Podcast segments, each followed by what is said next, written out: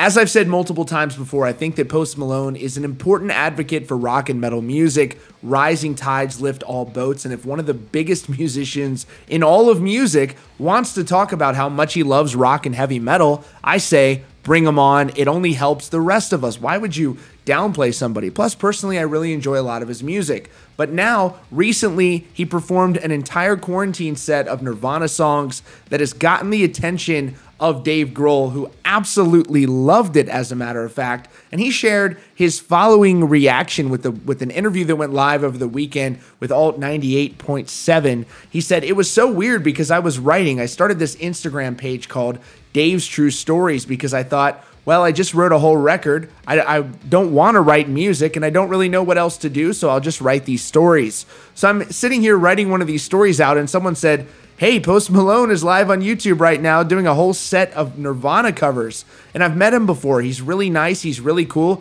I've met his dad. He's also cool. So I was like, oh, that's kind of cool, but I'm in the middle of writing something. And then I started getting hit with texts, people texting me like, yo, are you watching this post thing? And I'm like, no, I'm writing right now. So they're like, it's pretty good. I'm like, really? So I keep on writing. Another text comes in dude, are you watching this Post Malone thing? And I'm like, no. So I finally tuned in. I started watching. And first of all, watching Travis play the drums to those Nirvana songs, I was honored. I thought that was super cool. More than the sound of it and more than the chords and whatever, it just sort of felt good. To me, it didn't feel weird. They were killing it. So I watched a bunch of it. I was like, that was really cool. I didn't, uh, I don't get to see other people do Nirvana songs often, and he seemed pretty comfortable with it, and it sounded great. Even the diehard Nirvana people that I know, they were like, dude, He's kind of killing it right now. Here's a few seconds of the Post Malone tribute to Nirvana in case you missed it.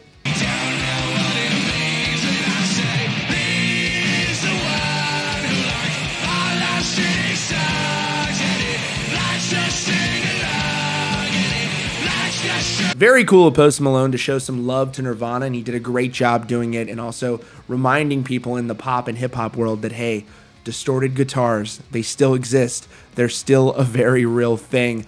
Anyways, that is all for now. Thanks so much for joining us today at Rockfeed. Please subscribe with notifications on so you don't miss breaking news and updates and also consider becoming a member for behind the scenes access as well as participating in the Q&A. I'll review your band, all that good stuff and shout out to the top supporters of Rockfeed. Thanks again for joining us and we'll see you all very soon.